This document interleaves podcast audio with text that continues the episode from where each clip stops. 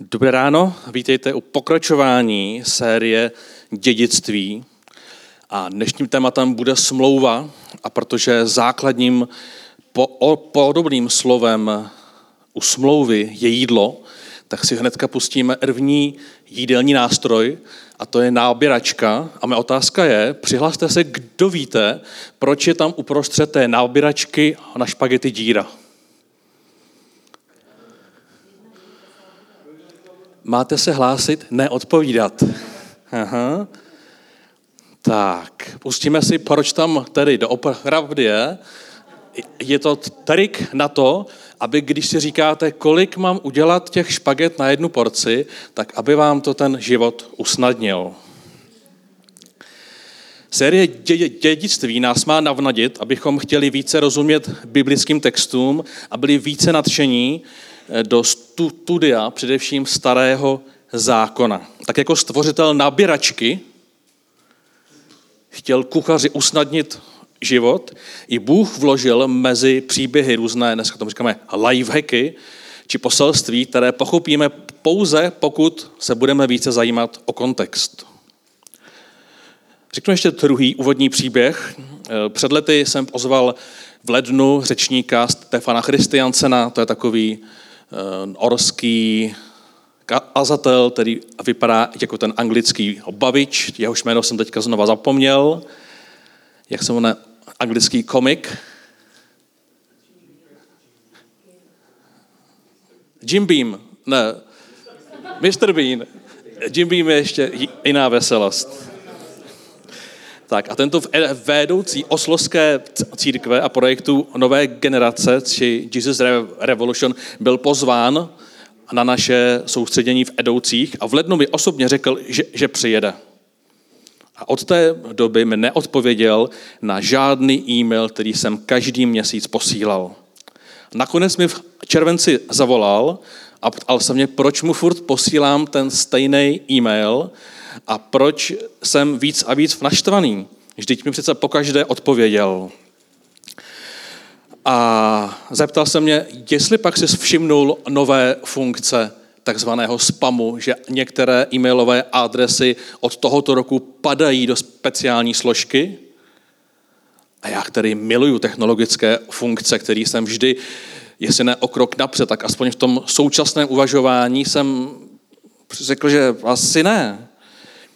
A tak jsem v tom spamu tenkrát našel všechny odpovědi na všechny své e-maily.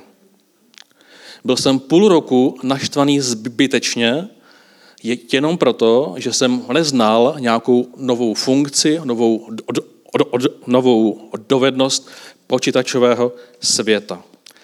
Někdy i my můžeme číst Bibli nebo starý zákon a někdy můžeme být zbytečně naštvaný, protože některým věcím prostě nerozumíme, protože nejsou psané v myšlení, které jako Evropané je pro nás přirozené. Ale při hlubším pohledu často zjistíme, že odpověď byla v jiném příběhu nebo na jiné stránce. A trochu snahy tu by byly více studovat a více číst, na nás může působit, že Bohu e- rozumíme, ale ona nám naopak může přinést stejnou radost, jako když Stefan nakonec přijel na letní konferenci. Počítal s tím celou dobu a já byl celou dobu naštvaný. K sérii jsme prezentovali několik knih, tuhle tu nově dáváme do knihovny, protože jsem viděl, že tam ještě není.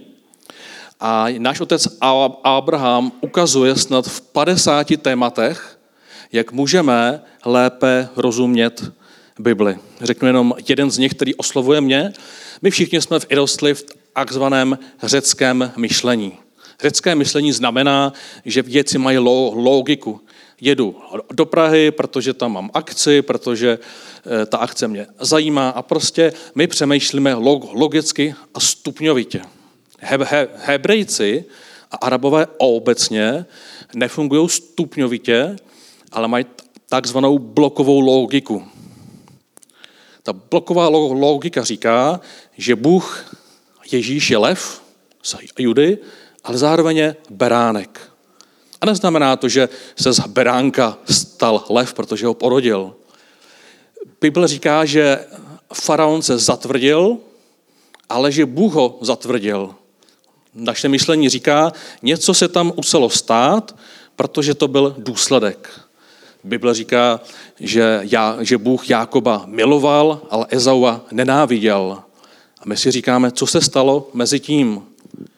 Jejich myšlení však říká, že textům či pravdě nemusíme rozumět.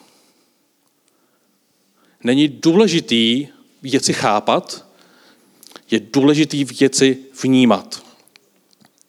Proto, když je Bůh lev i beránek, tak pro ně to byl způsob, kdy obdivovali Boha, jak to zvládá, že může být na obou pro, protipólech. Židé milují extrémy, které se zároveň vyvrací a proto můžete číst Bibli a říkat si, vždyť tady se řeklo A a tady je opak. Hebrejec řekne, to je úžasný. To je úžasný a jeho smyslem je rozjímat, jak to, že se Bůh může objevit vlevo a zároveň vpravo. Jak to, že může být na nejvíc slítovný, jak to, že může být na nejvíc trestající. A my si řekneme, jedno z toho chceme a druhé nechceme. Žid řekne, to je úžasný, Bůh je na obou protipólech stejně silný a úkolem je rozjímat, jak to teď souvisí s mým životem. To, to jsou pouze tři stránky. Tři stránky této knihy, takže vás chci ozbudit nebo uh, nakopnout, abyste si mohli nejenom tuto knihu přečíst, protože vám odpoví na desítky témat, které možná chápeme trošku jinak, protože jsme nevyrostli v hebrejském prostředí. Ale my půjdeme do dnešního tématu smlouva, která se řecky uzavřít smlouvu se hebrejsky řekne karat berit.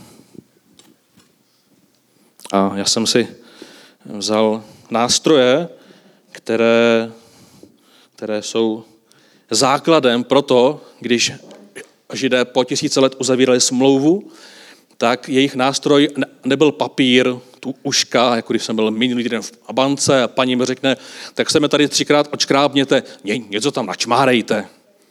Tak židé po, po tisíce let vždy u, u uzavření smluv měli sekery, nože a my si dneska řekneme proč. Dneska se ozvíte, proč Ježíš musel být na kříži úplně dořezaný, proč tam nemohl tak jako ostatní vězňové se prostě jenom přibít a dozvíme se, proč máme jíst jeho tělo a jak to sou, sou, souvisí s tématem smlouvy. Jste připraveni? Eh, Sára mi dovolila, že můžu dneska obětovat dídu, ale asi mu to řekla a on mi utek, takže pokud ho uvidíte, tak ho přivečte. Abyste to lépe pochopili, bude dobré někoho z nás obětovat a už víme koho. Hmm.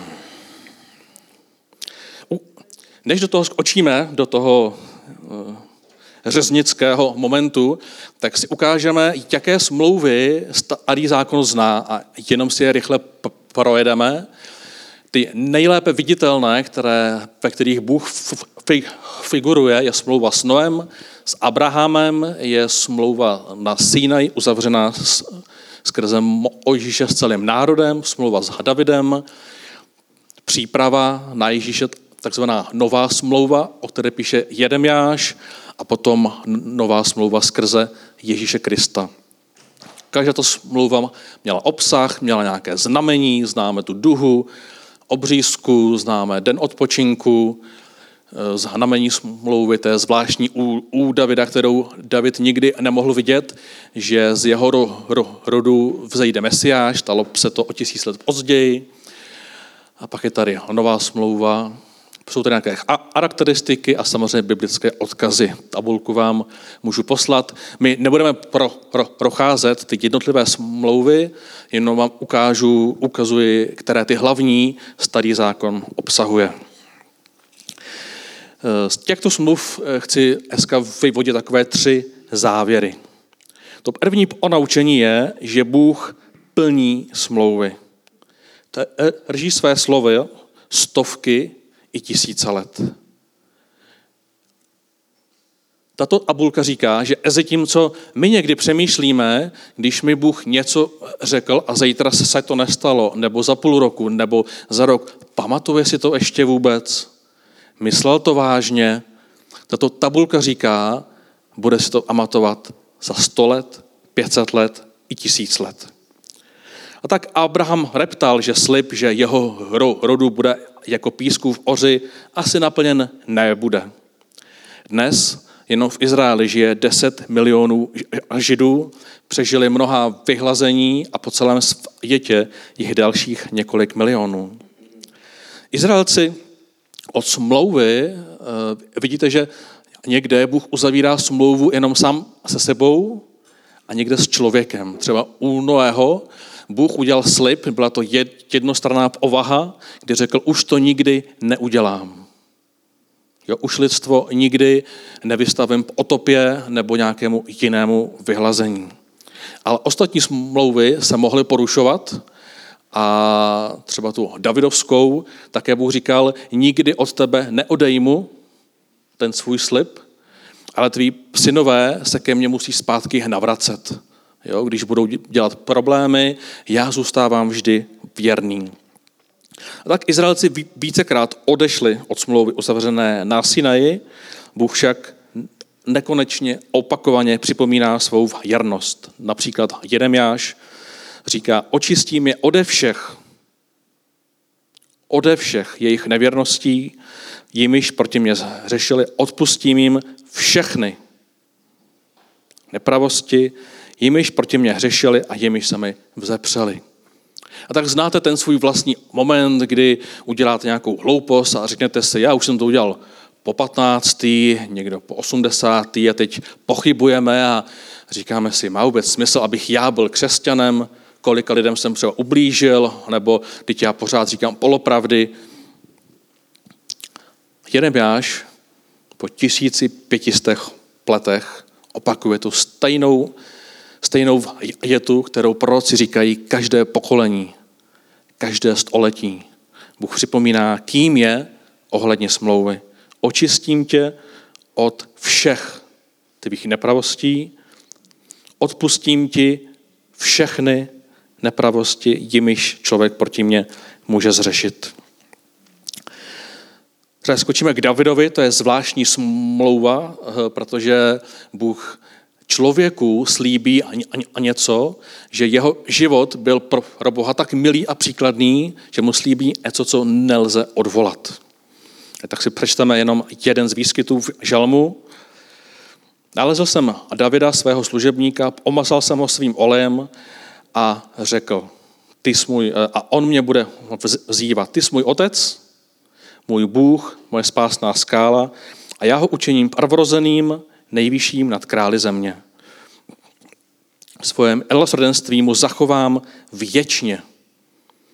Věrně dodržím svou smlouvu.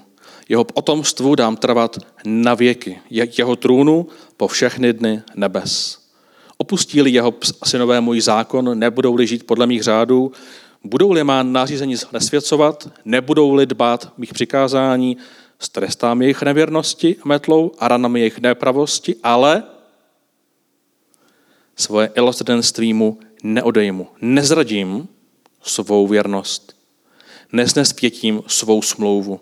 Nezměním, co splynulo mi z rtů. Jednou jsem přísahal svou svatost. David zemřel a nikdo nic nevěděl. Bůh si mohl udělat úplně, co chce, a víte, že ta historie potom, ten šalamou na rozdělení, že to byla opravdu jako lumpárna na lumpárnu. A otázka je, proč by Bůh měl v té smlouvě pokračovat? No, protože ji slíbil. Protože ji prostě slíbil.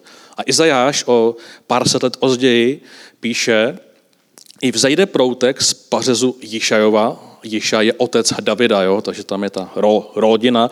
Takže vzejde potomek eh, z rodu Davidova a výhonek z jeho kořenů vydá ovoce. Na něm z očiné duch hospodinův, duch oudrosti a rozumnosti, duch rady a bohatýrské síly, duch poznání a bázně.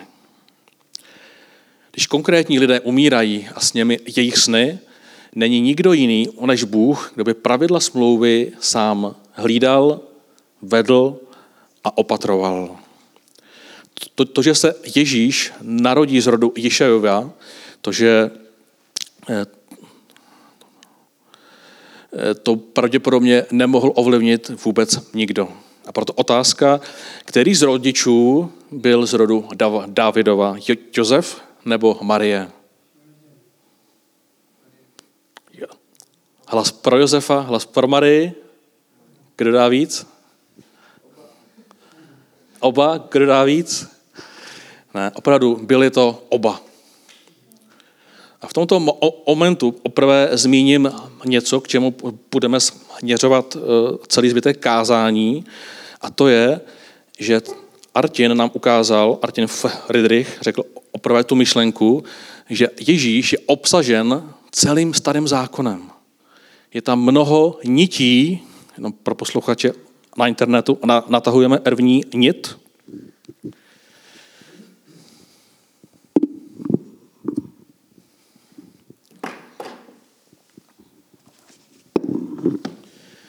Ježíš se vyskytuje celým starým zákonem a jsou různé nitě, které si dneska s vámi pokusím propojit.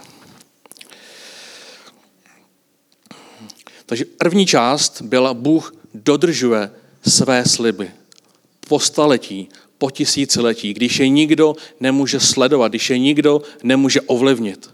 Židé pravděpodobně zapomněli, protože nevíme, jestli měli starý zákon, měli nějaké listy, ale to proroctví bylo řečeno před 1200 lety a Bůh sledoval tu linii, aby jednoho dne mohl nám opět ukázat, on je věrný. Druhý moment bude, to je moje oblíbená smlouva na, na Sinaji. Bohužel to samotné by vydalo samostatné kázání a nemáme na to tolik času. Ale je zajímavé, že izraelský národ se vždy rodí na cestě. Jo? Buď na cestě s Abrahamem z toho Iráku do Izraele, anebo v této druhé části národ se rodí v oušti. Ještě neviděl svou zemi, tito Izraelci nikdy neviděli Izrael a jejich ústavu nepíše člověk, ale Bůh. Ta smlouva, ten zákon, ten Levitikus a, a ty další knihy, které tenkrát vznikly, nebyla ustanovená mezi ně, několika politiky. Není to vláda parlamentu, císaře, vojevůdců. Izraelský národ se ne, nezrodil z bitev o moc, jako to známe z dějin ostatních národů, Lid v poušti stojí kolem svatostánku a čeká na boží v Edení.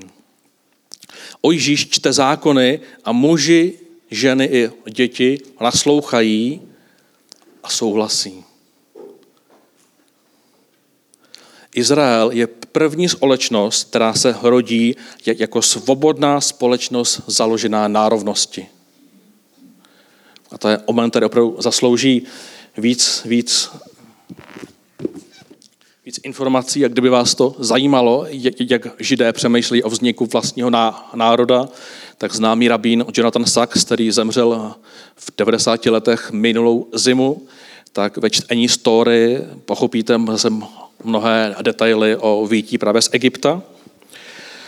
A na poušti, ne mezi politiky, ne mezi staršími, se prodí první svobodná společnost, kde muži, ženy a děti jsou si rovny. V Exodu se píše, Mojžíš přišel, zavolal z arší lidu a předložil jim všechno, co mu hospodin přikázal. Všechen lid odpověděl jednomyslně, budeme dělat všechno, co nám hospodin uložil. Mojžíš tlumočil tuto odpověď lidu hospodinu. A tak se přesuneme do budoucnosti a americký prezident Abraham Lincoln po bitvě pokud znáte u Gettysburgu roku 1863, kde se rodí americký národ. O tři tisíce sto let později. Abraham Lincoln říká, stáváme se Izraelity, novým národem počatým ve svobodě, oddaným přesvědčení o rovnosti všech lidí. Pokud rádi studujete politiku dějin, tak eh, myslitelé jako Milton, Hobbes, ploke více citují Mojžíše než Platona či Aristotela, jak si někdy lépe představujeme.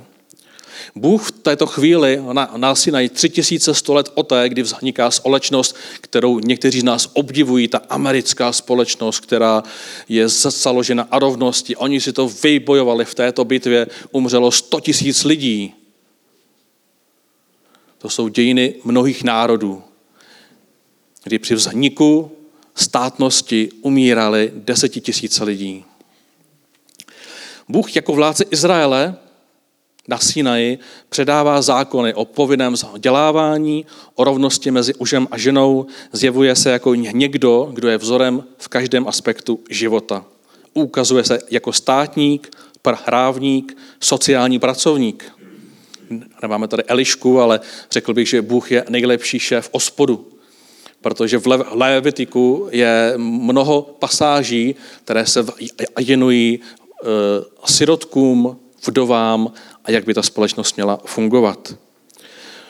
Jsou tam pasáže o, o, o, o uvaření, takže jenom řeknu, že Bůh je nejlepší kuchař, ekonom, podnikatel, ministr zahraničí. Jsou tam pasáže, jak se chovat k cizincům.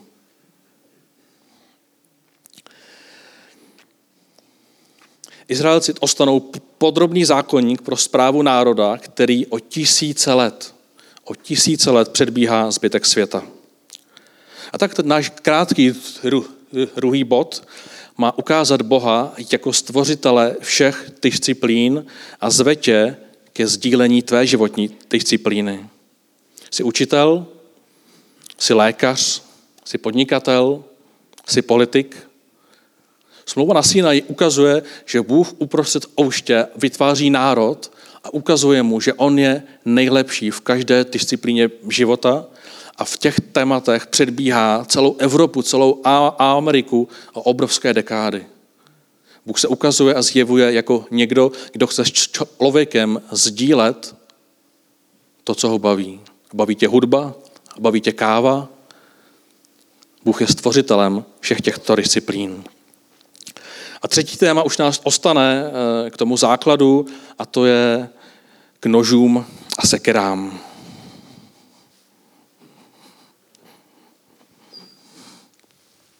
Víte někdo, proč tu máme nože a sekery?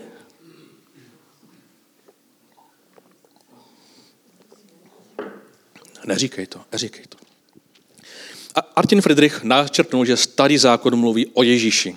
A už jsem tak já načrtnul, je zde spousta nitek, které se všechny naplňují v Ježíšově příchodu na zem. Dnes vám představím tu nejvíce krutou nitku. Takže způsob, jak se uzavíraly smlouvy ve starém zákoně, respektive v tom celém období, v tom celém regionu, čteme zřetelně u Abrahama 1800 let před naším letopočtem. Jo, v Genesis se píše, a řekl mu, já jsem hospodin, který tě vyvedl z kaldejského Uru, abych ti dal vlastnictví, do, do vlastnictví tu, tuto zemi. Abraham odvětěl panovníku, hospodine, podle čeho poznám, že ji obdržím? I řekl mu, vezmi pro mne tříletou krávu, tříletou kozu, tříletého berana, hrdličku a holoubě. Vzal tedy pro něho to všechno, rozpulil, rozpulil a dal vždy jednu půlku proti druhé. Ptáky však nepůlil. Když pak slunce zapadlo a nastala tma oucí, hle, objevila se dýmající pec a mezi těmi rozpulenými kusy prošla ohnivá pochodeň. Uzavřít smlouvu se hebrejsky řekne karat berit, neboli rozseknout smlouvu. A když půjdeme dál v etymologii těch slov, tak berit směřuje k jídlu. Takže uzavřít smlouvu znamenalo rozseknout jídlo, doslova. Ne odepsat papír, ale hebrejsky, když řeknete uzavřít smlouvu, tak židé po tisíce let viděli rozseknout jídlo. Jakékoliv sliby od Abrahama provázely dvě roviny. Oběť a jídlo. To zvíře bylo buď rozpůleno nebo rozsekáno a na základě té smlouvy oni potom společně tu obětí prošli. A když ji prošli, tak se co? Ušpinili. ta krev na nich vždycky nějakým způsobem počinula a je to čtvrtý nebo třetí element uzavírání smluv je, že to je taková rožitková pedagogika, rozetnete zvíře, část obětujete, to je ten celý obětní systém, řeknete, ože, na znamení smlouvy, tahle část oří, tuhle část sníme a zároveň projdeme tím zvířetem a tím na nás ulpí ta krev. Takže to máme jídlo, krev a oběť, která po dalších tisíce let eh, byla součástí uzavíraných smluv a čteme o tom na více místech starého zákona. Ožíš právě, když byl eh, na, na té hoře Psínaj, tak jenom jedna věta. Mojžíš vzal krev a pokropil lid. A hle, krev smlouvy, kterou s vámi Bůh uzavírá na základě všech těchto slov. Týda už je tady, eh, do, do, domluvili jsme se se Sárou, že tě dneska obětujeme a tím, že máš bílej etřík, tak to bude hezky vidět. Jsi připraven? Určitě. Dobře, děkuju. Takže každá, každý moment, kdy došlo k uzavření smlouvy, tak byla někde nějaká krev a když šlo o ty dva miliony lidí, tak vidíte, že Ojžíš ty lidi tou krví kropil. On je kropil, aby ta, to potvrzení té smlouvy, ten odpis ulpěl na co nejvíce lidech. Po dalších 1200 letech v 6. století na stejné myšlení odkazuje prorok Jeremiáš. Je to krátce předtím, než celý Izrael jde do zajetí a tam se píše o tom, že každý by měl pro, propustit hebrejského otroka, protože Hebrejci neměli být otroky svého vlastního státu a každou hebrejskou otrokyni na svobodu, aby nikdo z judejců neotročil svému paratru. Oni to neudělali a tak se píše, vydám u, u muže, kteří přestupují mou smlouvu, kterou přede mnou uzavřeli, roztěli bíčka na dvě poloviny a prošli mezi jeho díly velmozové jučtí i velmožové jeruzalémští, dvořané i kněží a všechen lid prošli mezi díly bíčka. Takže si dokážete představit, že to už nejsou dva lidi, to jsou desítky, možná stovky lidí, na to znamení procházejí tím bíčkem, všude se ty, ta krev se prostě válí a oni procházejí na znamení, že souhlasí s tou smlouvou a tak jako my dnes máme odpis a můžeme to ohledat, tak oni v tu chvíli viděli, kdo tím prošel a kdo se k té smlouvě přidal. Později, pokud uzavírali smlouvu králové, tak ty se úplně nechtěli špinit a doplňovala se tam tradice, kdy se ta smlouva napsala na dřevo nebo na nějakou hliněnou část, ta se pak nějak rozsekla, uložila se do trezoru a když někdo chtěl říct, že ta smlouva není platná nebo že neexistuje druhá část, tak to museli spojit a muselo to do sebe, muselo to do sebe zaklapnout. Takže to, to byl potom vývoj smluv mezi králi, když uzavírali s ostatními národy nějaké pakty o neutočení, tak měli v trezorech takové části, části dřev.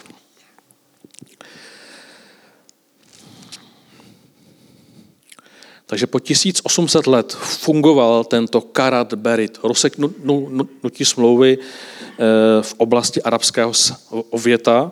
A my dnes teda půjdeme k tomu, jak to souvisí s námi. Bůh totiž celou tu dobu, celý ten starý zákon připravuje novou kapitolu dějin. Má, má, máme tady nit Jišajova proutka, kde se píše o nové vládě, o, o, o dějinné linii, kdy se potom Ježíš stane rábínem. Uděláme si druhou nit, protože celý starý zákon se ozvídáme drobná proroctví, až přijde Esiáš a rodí se v Petlémě. Až se a rodí, musí utéct do, do, do Egypta. Až se z Egypta vrátí, přestěhuje se do Nazaretu a bude nazván Nazareckým. Je tady nit, která mi nejde přestřihnout.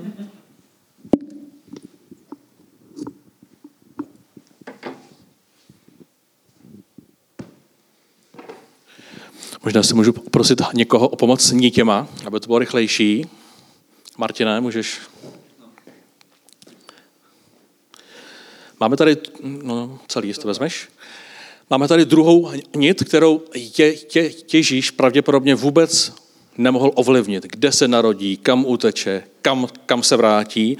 A celý ten, ještě ne, ještě se posaď, a celý ten starý zákon tu vidíme nit, která mluví o Ježíši, který málo kdo pro rozumí, ale ona přichází do toho významného momentu. Pak tady máme novou vládu. Izraelci od Egypta když se potom věci nedařily, říkali, potřebujeme mesiáše, potřebujeme výkupitele, potřebujeme krále, potřebujeme nový exodus. A my chceme, aby ten král byl nový vládce, který porazí tenkrát tedy Řím, Římany a vzniká nám další nit.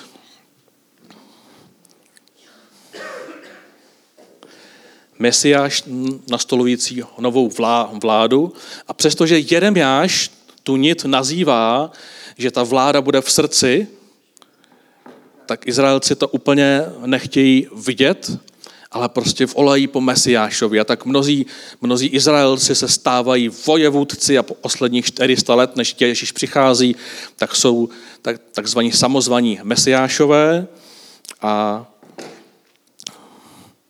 a čekají na toho pravého.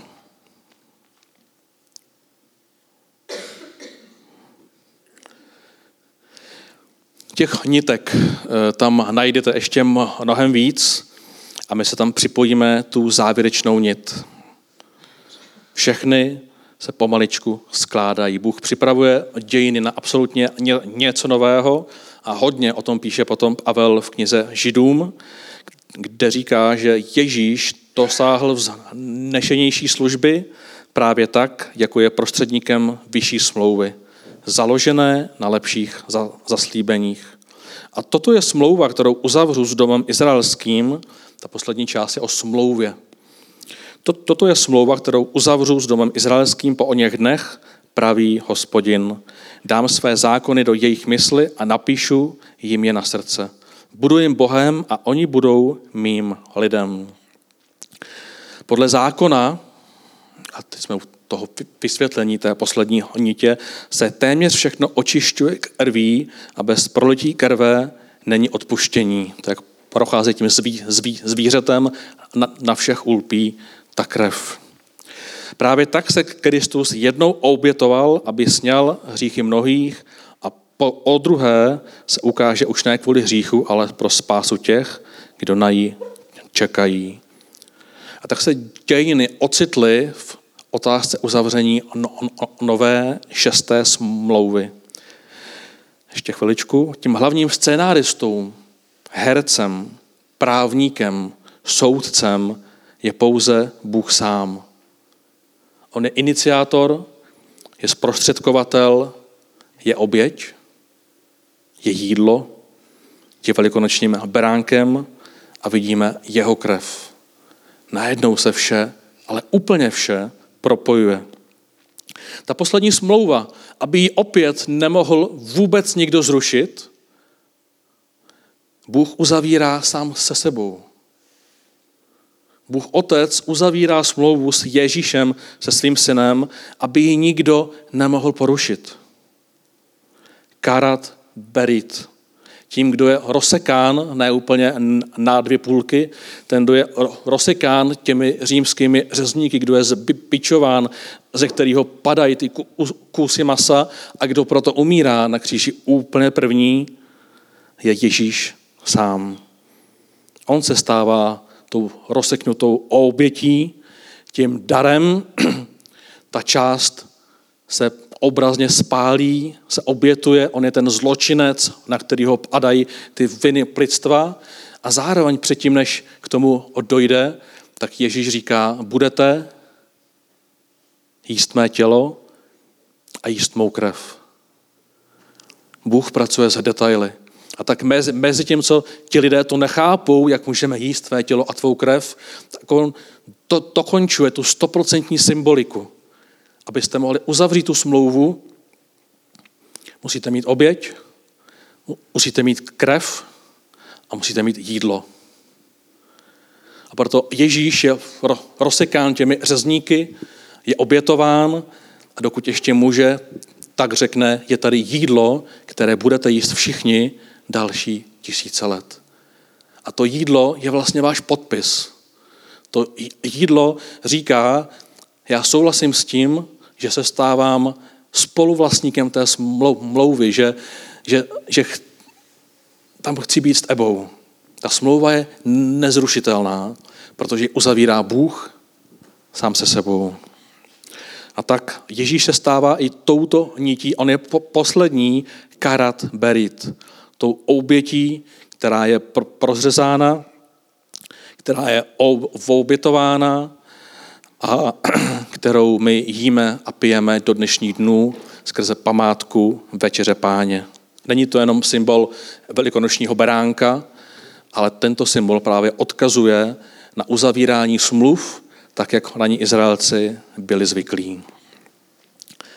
Uzavírá, Ježíš uzavírá éru obětí. Od té chvíle už není požadováno, aby jsme pracovali se zvířaty, aby jsme museli mít kolem sebe krev. On se stává dokonalou obětí. Opět Pavel píše v Židům, to je ten velekněz, jakého jsme potřebovali. Svatý, nevinný, neposkvrněný, oddělený od hříšníků a vyvýšený nad nebesa, který nemusí jako dřívější velekněží denně přinášet oběti napřed za vlastní hříchy a pak teprve za hříchy lidu. Ježíš to učinil jednou provždy, když obětoval sebe sama. Tento široký tisíce let pěstovaný kontext vidí a chápou lidé ze starověkých kultur a až do středověku bylo hm, tyto obrazy velmi živé, protože do středověku mnohé nebo některé národy používali slova jako oběť, proletá krev i kněžství.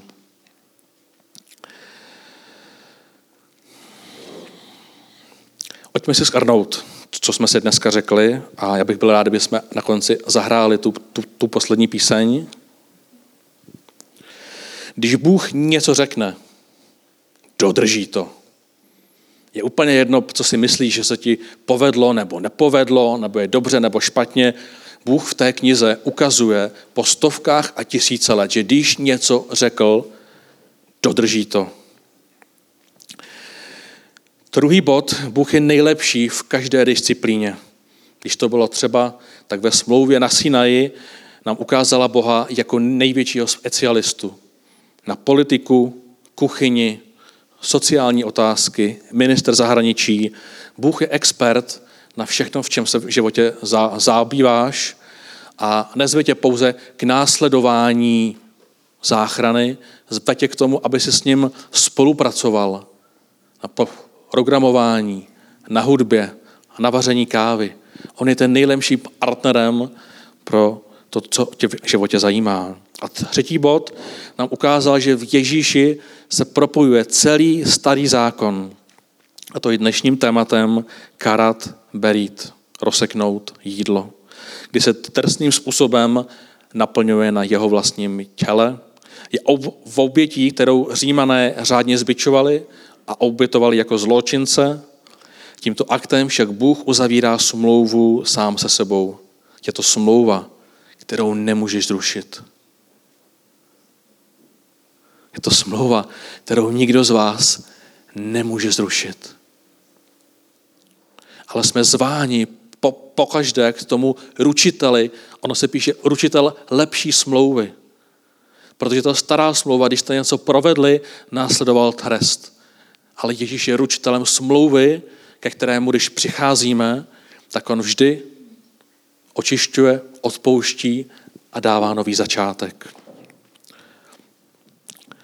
Smlouvu uzavíráme tím, že souhlasíme s obětí a účastníme se památky Večeře Páně, kdy obrazně znova a znova podepisujeme, potvrzujeme to, že tou smlouvou jsme účastní i my. A tak Ježíš není pouze moudrý učitel, Ježíš není pouze morální autorita. Je to bytost, je to postava, jejíž příchod se očekávala několik tisíc let. Celý starý zákon obsahuje různé nitky, útržky, touhy proroků, touhy králů po boží přítomnosti nějakým novým mocným způsobem. A tak se najednou zrodilo miminko, kterou přicházejí uctít astronomové z východu a lidé čekají, až se, až se ujme vlády jako mocný válečník. On však náplňuje tu nitku, že jeho nová vláda bude vláda v lidském srdci. Nebude vláda politická, ocenská, je to vláda v srdci každého z nás. Tato vláda není závislá na prezidentovi, na politice, na, na tom, jestli jsme zdraví nebo nemocní. Tato vláda je závislá pouze na tom, jak my ji vnímáme uvnitř, jak následujeme je Ježíše a můžeme k ní přijít úplně každý na každém místě v tomto světě. A tak bych chtěl uzavřít eh, tyto myšlenky právě písní, která na to odkazuje a pak se ještě na závěr modlit.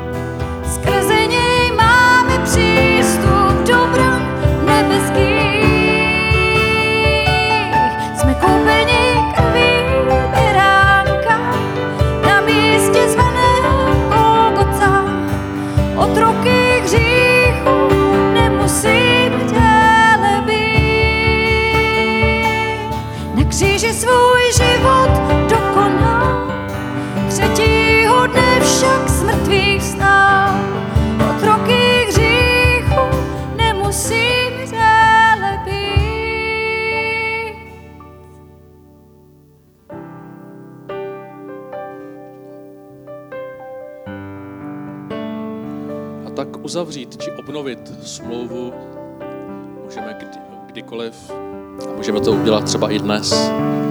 A přestože večeři páni chystáme až příští týden, tak i dnes můžeme Bohu vyjádřit, že chceme být účastníky té smlouvy, že ho chceme následovat, že chceme, aby očistil možná e, situace nebo aby očistil to, co se v našem životě děje, protože víme, že ta smlouva je nezrušitelná. Můžeme od ní utéct, ale nemůžeme tu smlouvu poškodit, protože uzavírá Bůh sám se sebou. A tak se zkusme dneska společně odlit, jako to jsme dělávali, že můžeme Bohu odevzdat svůj život. Jestli chcete, já budu říkat těch pár jednoduchých slov a můžeme dnes společně na závěr těchto silných myšlenek říct Bohu, že ho chceme znovu následovat. Takže jestli chcete, můžete po mně dneska symbolicky opakovat. Pane Ježíši, děkuji ti za tvou oběť.